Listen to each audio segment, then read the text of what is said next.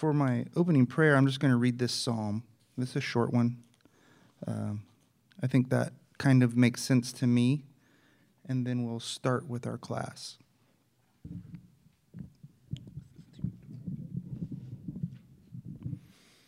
It's Psalm 11. Uh, in the Lord I take refuge. How then can you say to me, Flee like a bird to your mountain? For look, the wicked bend their bows, they set their arrows against the strings, to shoot from the shadows at the upright in heart. When the foundations are being destroyed, what can the righteous do? The Lord is in his holy temple, the Lord is on his heavenly throne.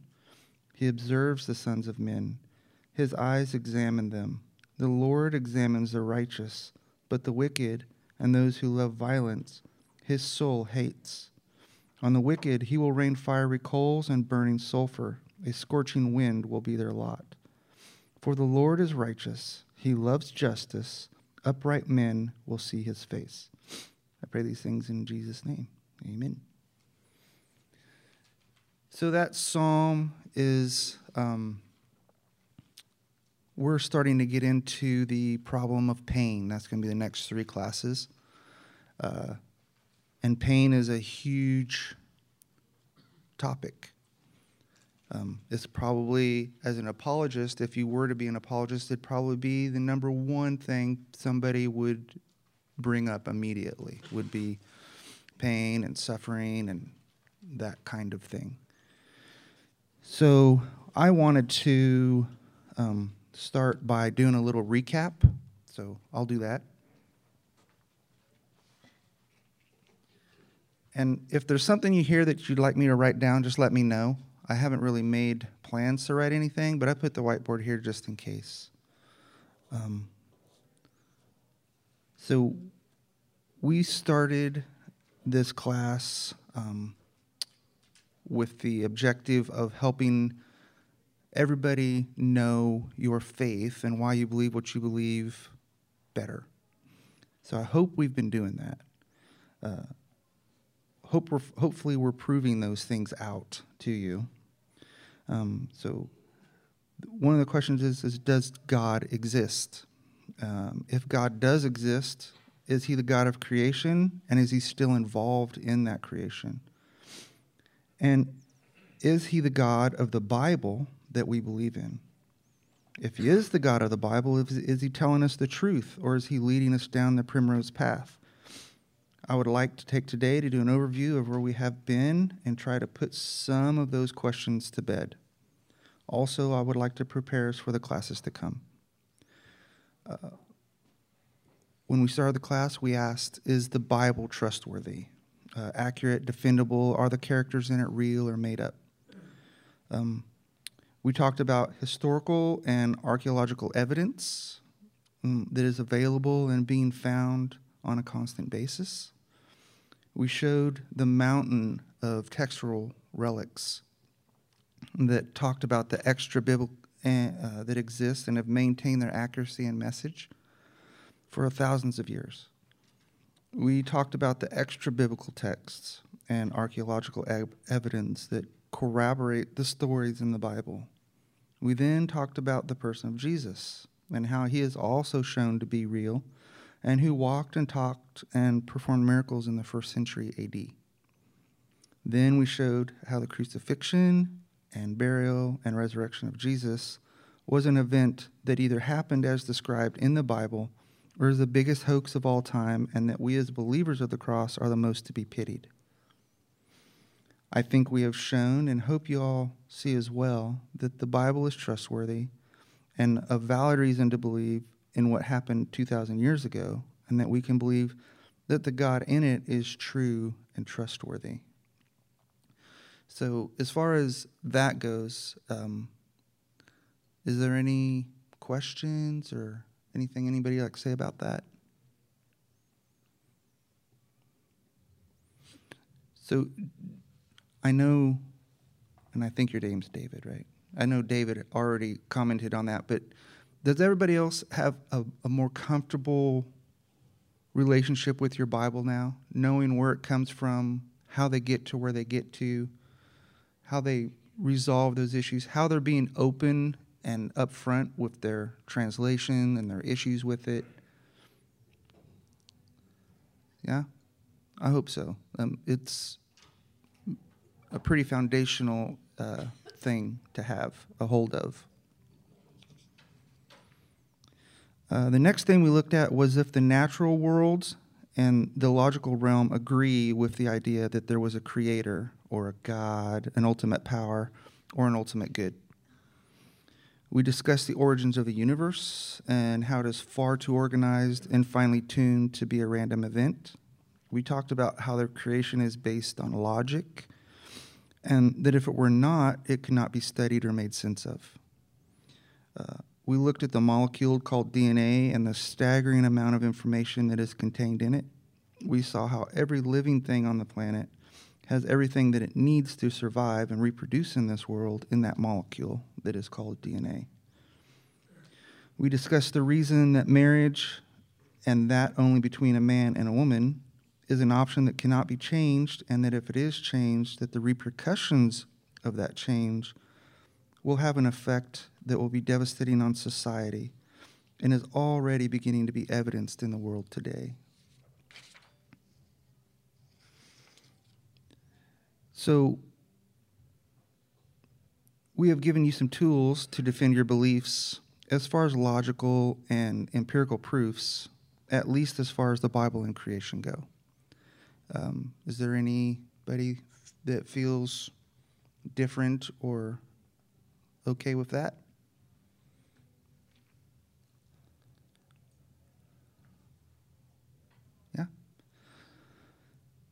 So, the next thing we're going to come up against is the problem of pain.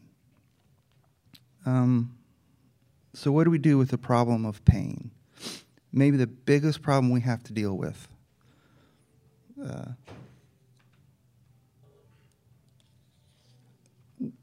the question goes like this If God is good and all powerful, then why does the world have so much pain and suffering and evil in it?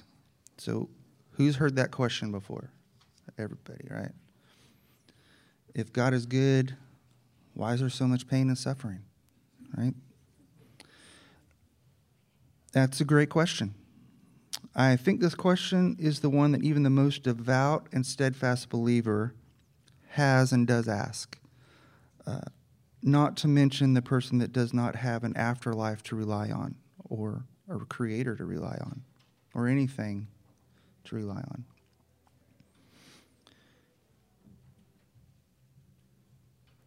I've been thinking of this class for several weeks, and the question is not easy and is not going to be answered today entirely. Uh, as I pointed out in the class about morals and truths, I showed that in order for there to be morals and truth, there has to be a moral lawgiver. And that he has to be incorruptible or an ultimate good.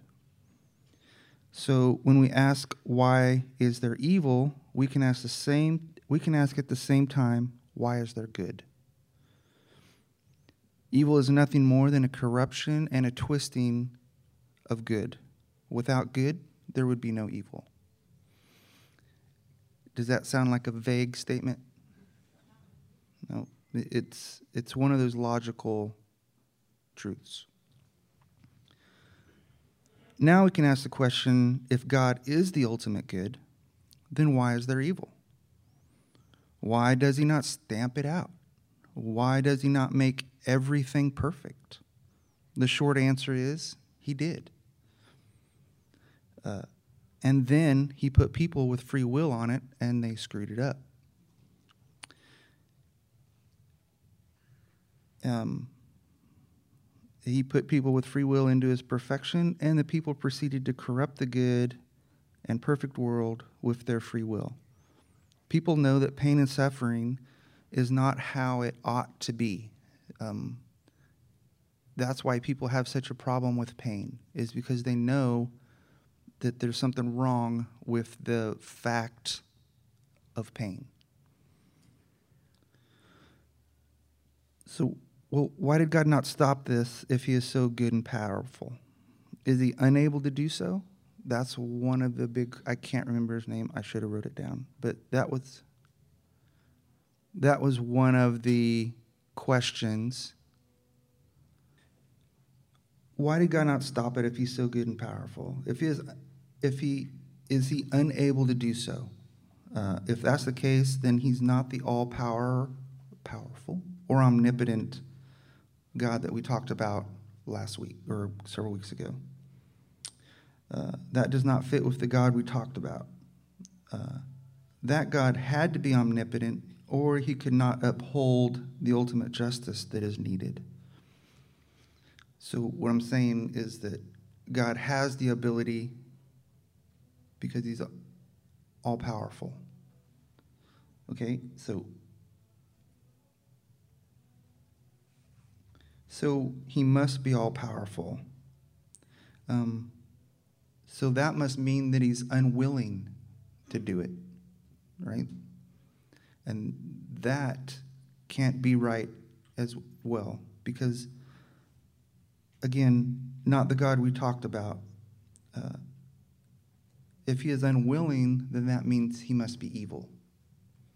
And we said he was all good because he has to be all good to be the ultimate judge of good. Does that make sense? Because a creator does a creator that does not want the best for his creation is evil. And all you have to do is look for parents. Most parents want the best for their kids. Um, those that don't are usually deemed evil. And if he is evil, then he does not care about justice or being good and then our argument for a moral lawgiver is now no good. So, so in saying all that, we need to come to a point where we recognize that not only is God good and just, but that he is also holy and sovereign. We need to remember that any good that we experience is due to his goodwill and grace, not something we deserve. We deserve death. Anything other than that is mercy from God. Does that sound pretty harsh? It sounds right. So, if you were talking to an unbeliever and you told them this, do you think this would make them want to be a Christian? If you said, well, you deserve death and the God we serve is nice and won't kill you if you follow him. I, I have one thought about in my life. The sense, how do you explain though, we are put in a situation we didn't choose. You know what I'm talking about? I was born, I didn't choose to be born, I, you know what I mean? So if, I, I don't know how you deal with that part. I agree with everything you're saying, but that's also a thought. You're put in a position as a sinner that you didn't choose. Because of Adam and Eve. And in a in a way in a way that's true but you're also then you're putting yourself in a position of of saying that if you were put there in the position of Adam and Eve that you'd have done better no no I wouldn't have done better so I think that's kind of I hear what you're saying and it, and it is one of those it's one of those things that is hard to deal with. And that's why I say the problem with pain and, and suffering is, is it's deeply complex thing. So maybe God chose you because he wants relationship with you. That would be a higher calling. You don't choose, but God chooses for you because he wants relationship with you.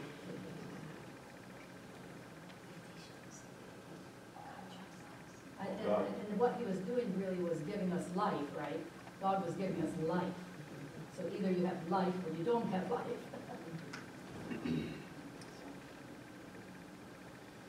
he gave me a chance, i have to be honest, that's a, a stumper for me. I didn't really contemplate the the lack of choice in being brought in. So, um, but there's a lot of things we don't get choices in. Um, so, I don't know. I'm sorry. You. Yeah, I just, I just thought, you know, I thought of that in my life, I think, I don't know if I've, you know, really formalize it like, but, you know, here we're sinners and we didn't choose to be sinners, it's that kind of I idea. have a choice now, but it's, What did you say? I have a choice now. but- Yeah, I have a choice now. Well, and the other thing is if God's the ultimate sovereign, we just have to give that decision to him, right? Right, because we're not God.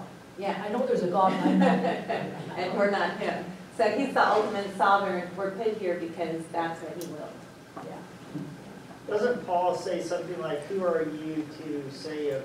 The potter. of The potter, why did you? do that?" I think Isaiah said the same thing. Yeah, yeah, yeah. But the problem, the problem of judgment, which is what you're talking about, really ultimate judgment. Yeah. Because- But the problem of pain and the problem of judgment are really two different apologetic things. And the problem of pain, while difficult, I think the problem of judgment is, is a, is a tougher one. Um, And those, haven't heard those that we had no choice, we were, that there was already Satan in the garden. When it was supposedly pure, there was already evil there in him, things like this. Those are, those are questions that are a little bit tougher, maybe take another, another person. But the problem with pain can be separated slightly because that's a, um, just a universal experience in the now not an understanding and ultimate judgment. Where someone may not accept even the premise of an ultimate judgment, they can't help but accept the problem. So essentially, if you all haven't heard, what's been discussed kind of is that we didn't get a chance to choose to be here. And so, how do we reconcile that? Well, if we reconcile the fact that God is sovereign, then, then that is where we have to fall on with the our no choice to be here. God had made that choice for us. And so we have to trust that he's all good and that that choice was for a good reason. Um, what's your name? No, you, Phil. And then Phil mentioned the the distinction between pain and judgment. That there is a difference between pain and judgment. Most people are going to ask, "Well, I was put here, so why do I get judged?" The book of Romans deals with this pretty well, I believe. Um, Paul goes about this point by point. Um, but we'll kind of discuss, I think I'll kind of discuss that at a surface level, the judgment thing as well. I think the key here is that when you talk about it, you're saying the word I. And it's not about I. You might be here for somebody else. Is the reason maybe you're created. That's, that's my take on that. The way I deal with that is God's love. He loved us, He chose, chose to make us with the ability to choose. Love without choice has very little value. Uh, To me, we have to have a choice to really love God and to return the love He has for us. To me, so, love kind of ties it together, because God is love. God loves each of us to the point that he allows us to choose. And and so then, and I'll kind of touch on this too. Um, he's saying that without that God is love, and He loved us enough to put us here, and He gave us the option to choose to love Him back or not. Yes. There's a, there's that famous story about a king who falls in love with a maiden, and, and so, and only, the only way he could determine if she really loved him was to disguise himself, you know, and come as a, like a lowly beggar or, or something. And, because other- otherwise his power and everything would just overwhelm and she wouldn't really have a choice. I mean, that, that story was, I think, you know, kind of getting at the same issue that he was talking about love. Yeah, but God doesn't disguise Himself. I don't think he's ever really. And I hear, you- I understand the premise of your story. I do. Well, in in that story, they would equate Jesus coming as a, a baby. Yeah. So, You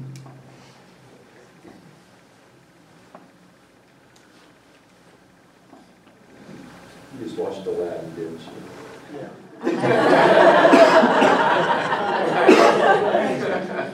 I read that book. Uh, the atheist, Oh, that, yeah. Not the story of Aladdin.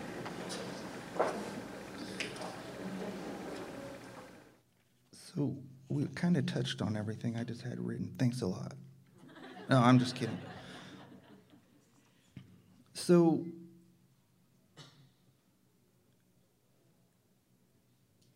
a lot of the things I listened to and read about um, over the last couple of weeks brought in the book of Job.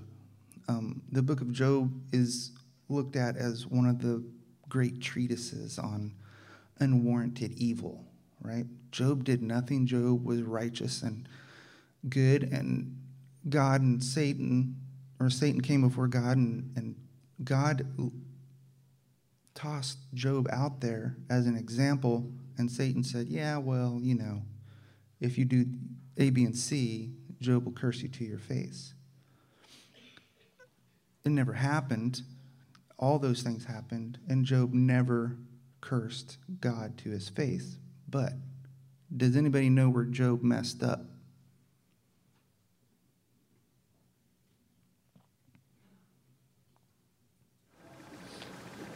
Didn't he uh, not fully trust God at one point because he said, uh, what I feared the most has come to pass or something like that, where he was, he was afraid of losing his family and his fortune. his life. His life. He demanded an answer from God. Right. I, that is, he he questioned God's sovereignty, and then he demanded accountability from God for the actions that were taking, that were taken. So the sovereignty thing is a huge thing for us as believers to grapple with, and it is incredibly difficult to grapple with. So, And maybe that is some of what Paul speaks to us, right, that God is sovereign. right, It may not be my choice, but it's his choice. right. And if he's ultimately good, then his choice is good. Yes. Would, would an atheist have to grapple with this same question from the other side? Like, why is there good, or? No. You- Well, atheism, if they decide, a true atheist or a naturalist, either one, if they try, if they tried to choose to take on the problem of good and evil, not pain and suffering, but good and evil, which lead to pain and suffering, if they try to do that, they dismantle their whole belief system. Because you can't have good or evil without something to judge one or the other by. So I guess my, my, my main point or or question was, they have the same, they, they have the same, or a dilemma too, how do they answer their question?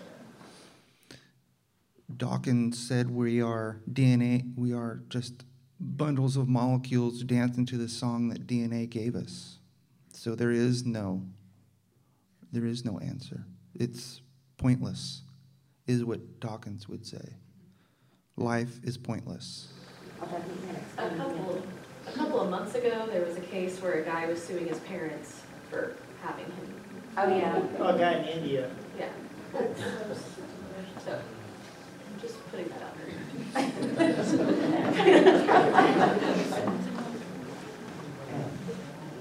So the problem with pain, so the problem with pain, Rectify, fix the problem. Parents do.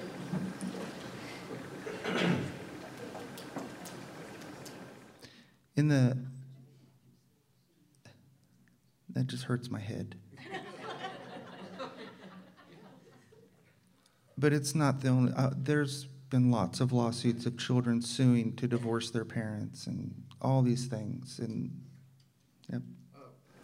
We're covering a lot of territory here and a lot of it overlaps like the Olympic rings and all, but I, I just wanted to throw this out to see if it helped in the sense of judgment. I know we're talking about pain, I know we're talking about suffering and evil, but in judgment, uh, a, lot of the criticism that I've heard of the biblical God is um, about judgment. Uh, So there's a misunderstanding on their part, and, and then this one person was telling how instead they believed in karma, which they thought was a lot more fair. That the universe was going to balance things out, and that had to do a lot with their good works and their good thinking and all that. And if we've ever run into the karma-ists, well, I'll just coin that term, I think I came up with a perfect solution to get them to think and maybe lay karma aside, we're talking about judgment now, and to instead look at the Bible. The Bible's answer of a redeemer and redemption and forgiveness, and not being held eternally accountable for every mistake we make. And, and this, what I'm about to tell, thirty-second version, really made sense to a couple of people. I said, okay, you're, let's say you're right. This is karma judgment. In the second grade, you snubbed a kid on the play- playground who wanted to be your friend, a nerdy kid. That's not a bad thing, really. But let's just say, in the grand scheme of things, that that nerdy kid who wanted to be your friend uh, was, got their feelings hurt by that little slight that you did. And were inattentive going home that day in the crosswalk and got run over and killed because they were thinking of the snub and how you hurt your feelings. Well, in the grand scheme of things, that little kid was going to grow up, become a doctor, and cure cancer. So now you, your snub, your sin, is responsible for 9 million cancer deaths per year worldwide for the last 50 years. I said, if karma is true, what will be your judgment and what will be your suffering throughout eternity for what you have brought upon the world? And they were speechless. They, they saw the karma uh, of, of the universe judging them for their somewhat little innocent thing, with the butterfly effect thrown in there, uh, that, that their worldview of karma was completely wrong and unfair. And then we got to talk about Jesus and, and forgiving of sins. And so he's talking about karma and the butterfly effect, uh, which is an interesting concept. Um, and I agree with what you're saying. You can you can throw in there with the butterfly effect, and you can, I think you can even boil it down a little more, and just ask them who's making that judgment call on what is good and what is bad. The universe is making that judgment call. How good has it been at doing that? Making that judgment call, right?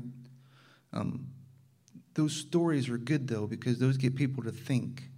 Making things overly simple sometimes, they'll they'll immediately think, "Oh, that's just too simple." They don't understand Occam's razor, right? Um, so the problem of pain.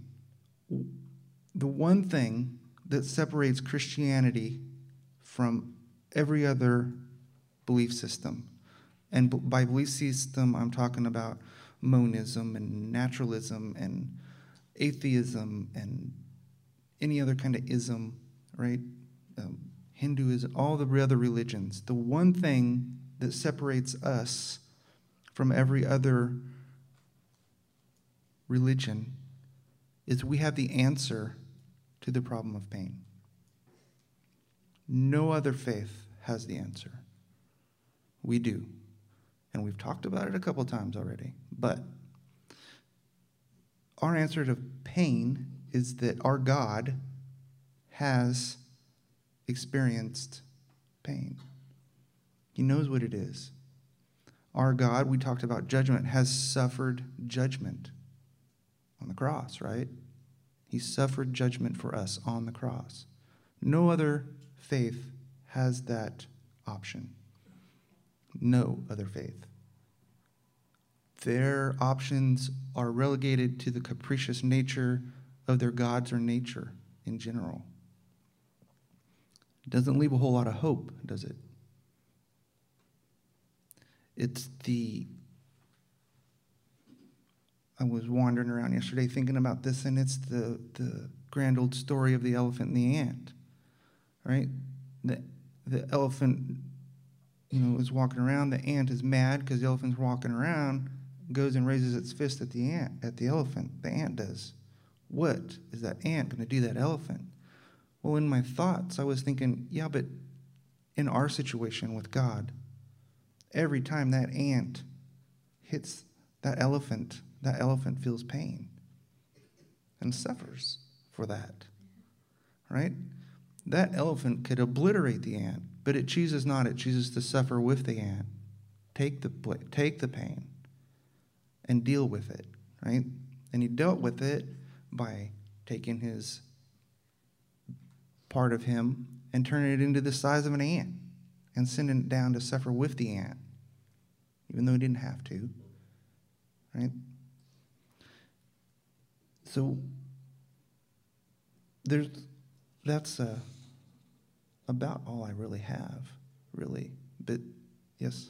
Oh, I was going to say, I read in college a lot of Dostoevsky, and probably he illustrates Christianity has the answers to the problem of pain better than any other author. Um, I've tried to read Dostoevsky after I became a mother, and I can't anymore. But that is an incredible experience to read uh, how Christianity fully can encompass the problem of pain. And I haven't read Dostoevsky either. I might. The, the, so does anybody have any, any questions about that or any concerns? I mean, I kind of ripped through 1,500 words pretty quick.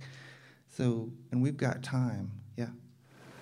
I don't know if we hit it that far, that hard, but uh, so one common question when, when talking about this is if God is a good God, and he's all knowing, all powerful, and he has it within his capability to stop pain and suffering. Why doesn't he? If he's a good God. Because he's also a sovereign God and a just God. So, so the the thing that happened a long time ago, or not maybe not so long ago, was that God is love, and that that love is all encompassing and all and all whatever.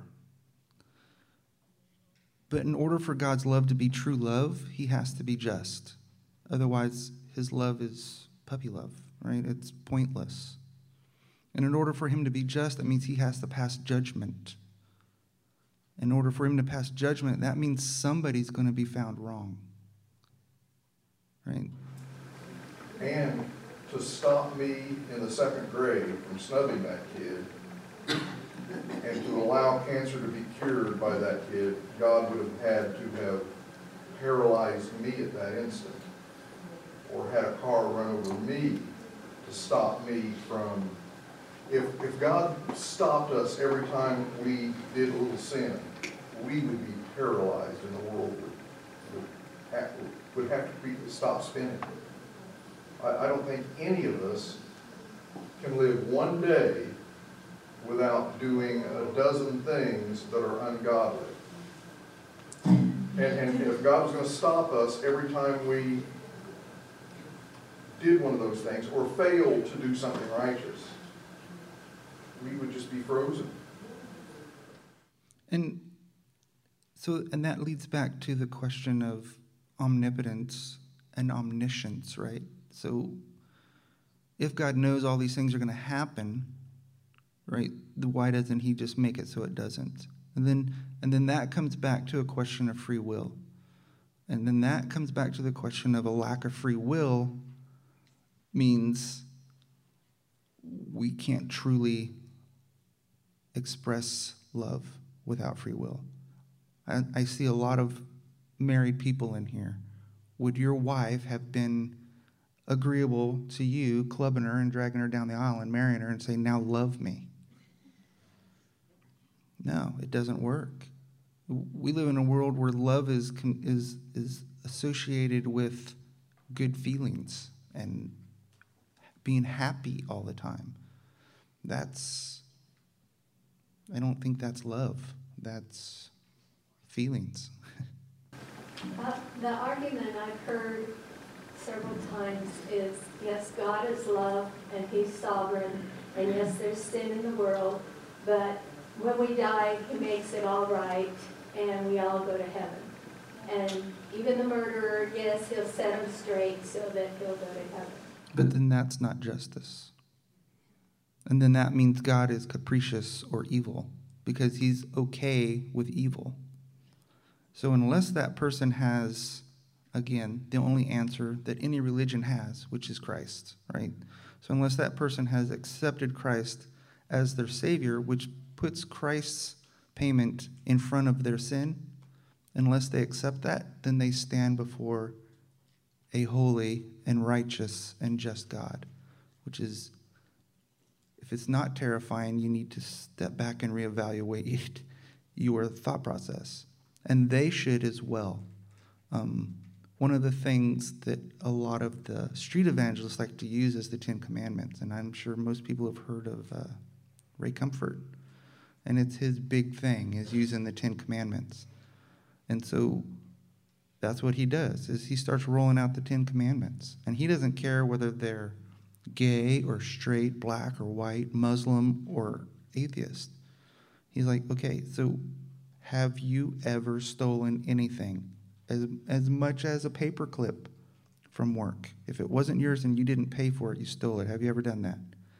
Can i ask i'll ask that question of everybody in this room everybody's stolen something right right Next question Have you ever looked upon your neighbor's wife and wanted her? Okay, no, because that's rude. But how about at home when you're behind closed doors? Have you done it? Because Jesus raised the standards. So now you've done it in your mind. You've broken two out of the ten laws. The Bible says if you break one of the commandments, one of the laws, you've broken all ten. Now what are you going to do? You've broken the law. Are you going to go before a judge? Let's put it on an earthly realm. You're going to go before the judge and say, I broke them, but Hitler broke them way worse. Does the judge care how you broke that law? No, you broke the law, right? There, there's a price to be paid for breaking the law. It doesn't matter whether you slaughtered six million people or you stole a paperclip. The law is broke. That's the, that's the it. There's not a level, right? What do you do now? So you can fall on the mercy of the judge, but in his mercy, mercy to him would be to, to deal with the others, right? His mercy is going to deal with the people that you slighted instead of you. So now you're in a lot of trouble, right? So what's the next option? The next option is somebody comes and takes that pain or that suffer that, that judgment for you. No other religion does that. And that's the only option. With, without Christ on the cross, you stand guilty. All right? And, and it's short and it's a simple approach. And you and one thing that I felt we have been failing to do is we give you guys all this information so that you can have a response to people's questions. But I need you all to remember one big thing. You are not responsible for convincing that person of their answer to answer their question. It's their responsibility to do their due diligence. Right? You, you have an answer for what you believe. You cannot have an answer for what they believe. That's not your responsibility. That's between them and the Holy Spirit to come up to that point. It's your responsibility to give an explanation for how, why you have the hope that rests in you. Okay? So don't get backed into the corner of, well, this is blah, blah, blah. No, you need to stand up for yourself and say, this is what I believe. And and why and then you can ask the question, why do you believe that? Where did you get that? Yep. Um, I kind of viewed this class in the analogy of, we have a lot of laundry, right, in our life. And if it's all on the floor, you can't access it. So like a class like this is like getting a closet and hangers and organizing our thoughts so that we can answer justly and things that make sense to others and to ourselves. Mm-hmm. So I just think this class has been so valuable in giving structure to the belief system that we may have all the pieces all jumbled up in there, but just to organize it, so. And and having to go through all this and, and learn it again and listen to it and listen to it on deeper levels and different perspectives has helped me as well, has helped me to organize my thoughts and, and to really wrestle with some pretty hard questions. Do I honestly believe what I believe? I mean, there's times when I'd be listening to this stuff and I'm like, it sounds ridiculous. I mean, but I think that's one of those testimonies of the Spirit, right? Is that knowing that you know? Um, so that's kind of where I've come from through this. This lesson in, in particular, and, and I could have, and I had to struggle really hard not to come in here and preach, but to teach. Um, this, this pain thing means a lot to me. Some of you heard my testimony, and that's just surface level. Um, and dealing with that pain and then and then having to deal with the fact that on some level or another I deserved it, right? Sounds cruel and harsh, but if I if I, if I'd have made different choices, I wouldn't have experienced those things. A lot of those choices I knew were bad, and I made them anyways. Right? Now those choices are behind me, and I have the ability and I have the desire now to make better choices. Choices that will help others not make those bad choices. So, yep. Um, so, um, pain and suffering can also bring people closer to God. And like your testimony says, but like my uh, uncle, he has ALS and in stages, and his hospice is coming in. And they're a very amazing Christian family. And the nurse that's coming in every other day is a not a believer, and she asks what he would like her to do, and he wanted her to read to him, and he chose the Bible. And so they've been actually having amazing conversations through his suffering about the saving grace that God can give. So, I mean, I also think we have to look at pain and suffering as an opportunity to share why it's okay. I think, and C.S. Lewis says that pain is God's megaphone. He whispers to you through his love and his grace, but he yells at you through your pain. Also, pain is a necessity. I want to say this, and I'm hoping I'm, I'm not uh, uh, saying something untrue, but I'm pretty convinced that pain existed in the garden. If it didn't exist in the garden, what would have prevented Adam from harming himself horrifically? Right? I mean, we have nerve endings for a reason. Those nerve endings prevent us from doing bad things. Sure, he was perfect, but the, the pain process is a necessity for us to stay safe. It also teaches us what is good and what is painful, right? Again, Ray Comfort uses pain as an example. Again, he's like, once you've touched a, touched a hot stove, you know it's hot, right? No amount of coercing or writing or no movie star or no superstar or no football star is going no matter how eloquently they talk is going to be able to convince you to go touch that stove again. A man with an experience and usually that experience is pain is is relegated to a person's explanation. Does that make sense? So pain is also necessary and Megan and I have talked about this several times. Pain is also necessary so that you don't get comfortable here. We're not supposed to be here. Pain is not natural. This world is broken. Pain is a reminder to us that there's something better. Lewis put that as well. He's like, if you're somewhere and you feel like you don't fit and you can't explain why that is, that probably means that you're not in the right place. Right?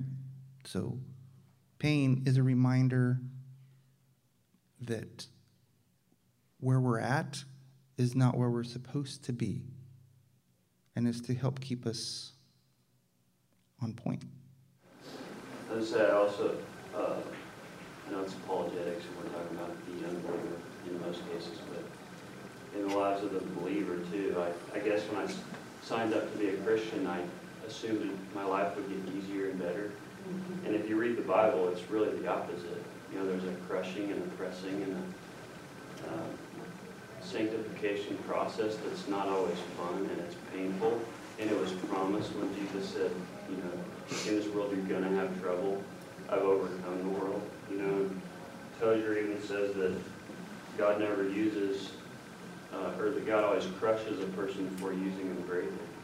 I mean, it's, it's, it's contrary to what we originally think is you know, how God, being a loving Father, and how He works in our lives, but it's a necessary humbling as a Christian to, to suffer, and it's promised. And you know, then he goes on to say, but rejoice in as much as you participate in suffering of Christ, so that you may be overjoyed when His glory is revealed. And he says, for this light and momentary trouble are achieving for us an eternal glory that far outweighs them all. So fix your eyes on what is seen, on on what is seen, but what is unseen.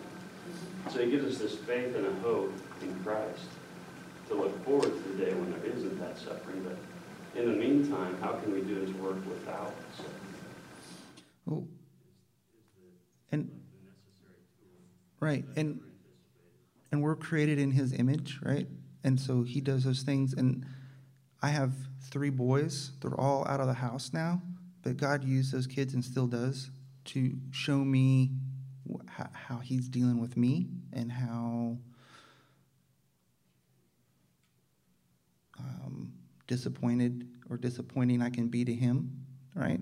And how good too. But one of the things I had to do at one point in time was spank one of my kids, and it was his choice. I'm telling you, it was his choice. He was to write sentences. He chose not to write sentences. I went for literally four days without getting too deep in the story of getting him to write sentences. This sentence took, I timed it 12 seconds to write. And he chose not to do it. And I gave him options. The first option was no food until the sentences are wrote. The next option was you can sit outside where it's cold until you choose to write sentences. Well, he would write enough sentences to get food or to come in from the cold, and then he'd stop the last thing I gave him was you will get spanked. And I made him go pick his switch. No, don't call the cops on me, okay? The, the point being is that it was his choice to be punished. He, if he'd just done what he was asked, he wouldn't have had to been punished. It bothers me today, the fact that I spanked him, but you know, I never had a problem with that after that, ever. Not that issue. I had lots of other problems with him, but not the issue of if I wanted him to do sentences, he would do sentences because that pain was a reminder, it was a correction, it was a, a straightening of the crooked road, right? And, and that pain was was a necessity, and I didn't enjoy it. God doesn't enjoy punishing us, but He does because He knows it's necessary. It just struck me how strange it is that we have such angst, we and, let's say, the non-believers too, in trying to accept or justify growth through pain or being crushed in the wine press and then raised up to do work in, in the godly sense. We have such a, a, a problem with that, with the biblical worldview, and yet every other thing in our culture is aimed at that very same concept, and it's celebrated, and it's accepted, and it's promoted. There is not a cowboy story or a Star Trek or Star Wars episode. There is not a, a sports analogy. There's not a love story or anything else that you see on TV as a story or a cop show or anything without a moment of crisis and someone suffering pain of, of experience or growth, and then a resolution to do the right thing, and to motor on through and to gut it out and, and, and come out victorious on the other end. I mean, that's every sports. We're going to be watching the Chiefs in a couple hours, and, and the coach is telling those guys there in the locker room right now that same story. So our culture accepts this concept. Why do we rebel against it in the context of God? That last word is why. God. We don't want to have that ult- we want to be able to accept the fact that we can do it on our own. How many of those people in those movies have to rely on somebody else or do they find the power from within? Right? They find the power from within or it's through the power of love. Right? They did it for the girl. Yeah, So we're, re- we're not rebelling so much against the, the, the sacrifice that we feel we have to make, or the pain, or the difficulty. We're actually rebelling against God. which we have done since the very moment, the beginning. At the same time, I was gonna say, how much glory does God get when we do it in our power and in our strength, and we get all the credit for it? So, out of our weakness, he does great things, which is pretty incredible. And the one thing that is very difficult to, to process is this whole thing, and one of those Psalms that's in that, it's like 9, 10, 11, 12, 13, 14, 15, I think. In all those Psalms, there, it, it talks about that God will complete what he's doing in this realm, in this time, until it is done and is perfected again. Right? So he comes from perfection, it falls, and he reperfects it. Why does he do that? And the one thing that is really hard to accept because he's God and he's sovereign is that he does it for his glory. That's, as a prideful human, that's a hard pill to swallow. He's doing all of this to make himself, to glorify himself. Well, we would call that arrogance, but that's a fallen thing, right? He's not arrogant, anyways, that's a whole nother thing, but that's. God deserves to be arrogant. He's the only one who deserves it. What's the parent-child relationship too? You do something, you can do it, but for some reason you watch your kid do it, it just seems that, that much greater, that much more joyful when you see them be able to do it. I was kind of reminded in this talk about um, the Lion, the Witch, and the Wardrobe when Edmund is redeemed. And um, they're talking, should he be told what was done for him? And um, they said, well, no, because the enormity would be too great for him right now. Sometimes if you look at the enormity of what Christ has actually done, then the um, problem of evil it's almost like he's taken into his heart, like almost like a black hole. Evil was so densely placed on him. But he's able to take all the evil and lay it on him as a punishment. And sometimes when we don't look at the enormity of what Christ has done for us, then we can uh, spend a lot of time thinking about evil is so terrible, evil is so terrible, but it's been dealt with, you know, through Christ. I mean, it Ultimately, really has. Like, I think it's important to remember that this is as close to hell as we'll ever get. In eternity, we're not going to suffer any of this anymore. And so here, we can gain glory for Christ, and we can share his love with others, and we can witness to others. And we can't do that in heaven, but we can do it here. So pain can be a gift, and pain can be a joy, even, because we can share with others what Christ has done for us. Like First Peter, is it First Peter? I don't know.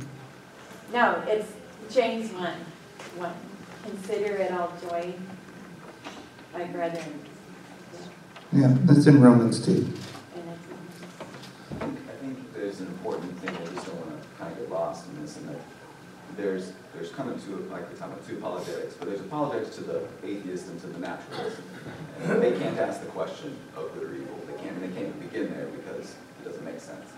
But once you're a theist, or once you believe in God, and then there's another apologetics, and that is, then they would ask, okay, well, I, I accept your premise of this, but as she was saying, free will, hmm, not really free will, because I can't choose the good, and no one who's never heard of God can't choose the good.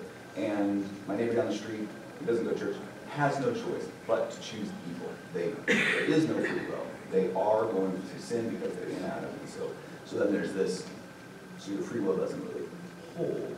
And then you say, well, okay, but, and like, well, then why didn't God just start over? Well, so he he did start over. He started over one time with Noah. Um, he was willing to wipe out all of mankind and save one person and start over. But he started over with someone that he knew was also sinful and would carry the, the thing of Adam down to us. And then he started over again with Christ as the new Adam. And so I think though, even within that, we can't just act like it's an easy thing that, okay, we, we now know Christ. We're the, we're the lucky few who he has chosen and now we can accept the good because we know Christ. And there's millions, billions of people that don't in one sense have that choice. And God's sovereign, and, and that's, that's fine. But I think it's important to leave some things to mystery and to the one who entered into pain in Christ and deemed it, the pain so essential that he did not wipe, get rid of it, but as you said, went through it in saving us. You go either a couple heresies. People can't deal with that, so they go to universalism, where everyone is saved at some point to try to deal with it. Or you can kind of go to the other extreme, where it's kind of, uh, well, we know who are saved, and we know, um, you know, you're dead at birth, kind of a severe Calvinism. You've got no, you know, everyone's going to hell except you know all of these exact things.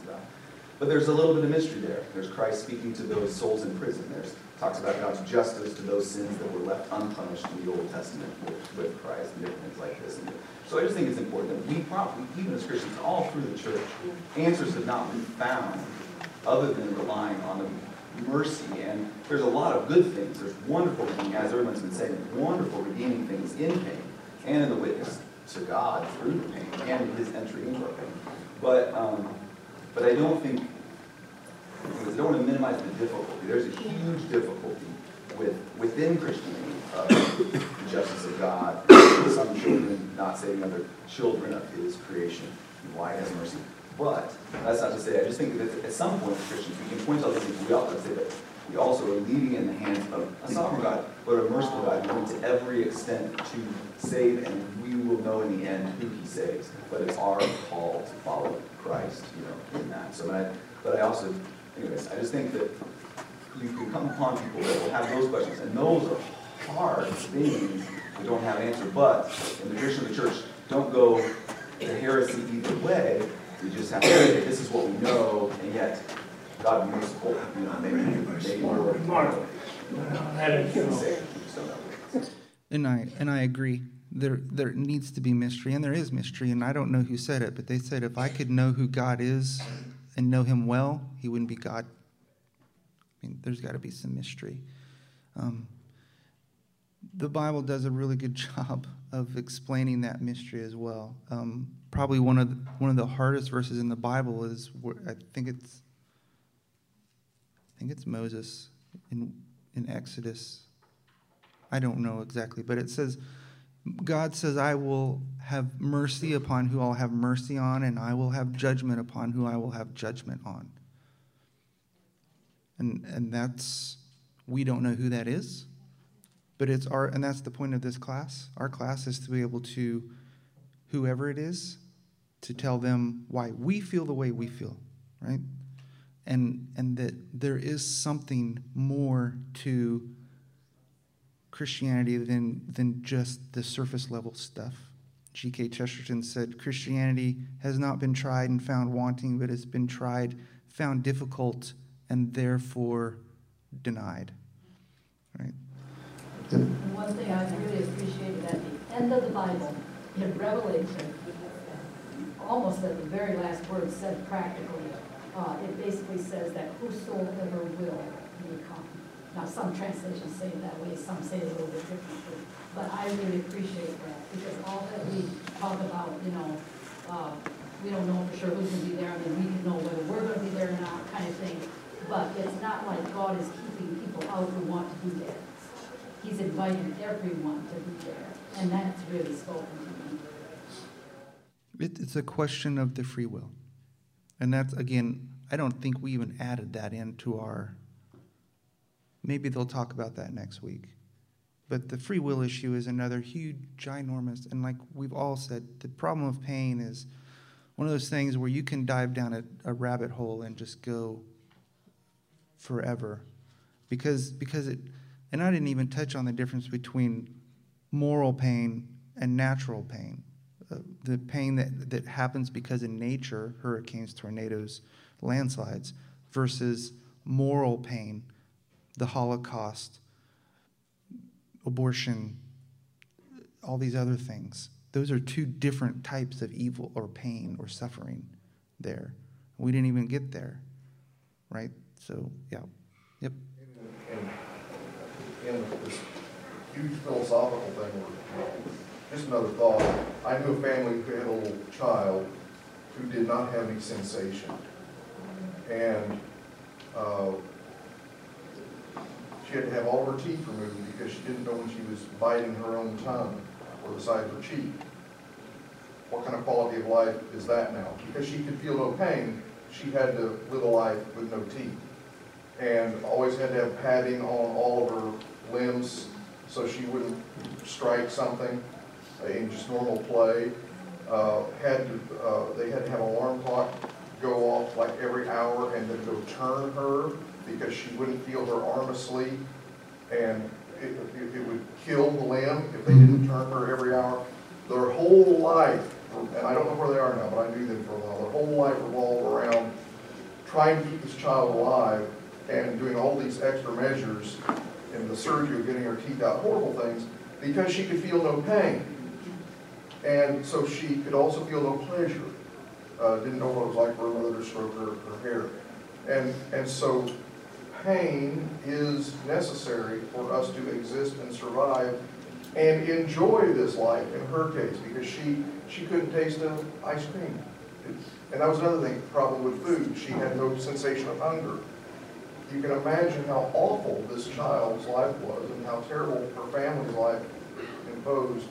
They, they had more pain than she did because she had no pain. But, uh, and of course we all want to live a painless life and we all want to make others happy and all. But uh, there has to be pain. One of the lessons is there has to be pain for us to feel pleasure. And there has to be pain for us to survive, as you've, you've made that point. Okay. Well, time to go. I see people mill, milling around, so I'll say a, a, quick prayer and we can go. Um, thank you, Father, for uh, this class. Thank you for thank you for the problem of pain. Uh, sounds bad, but thank you for that um, reminder. Pray, Lord, that you would uh, just write the things we've heard today to our hearts, that you'd speak to us through those, that you'd prepare our hearts and minds for the message Jack has for us and um, that we would all go through this week applying these things to those around us. In Jesus' name I pray. Amen.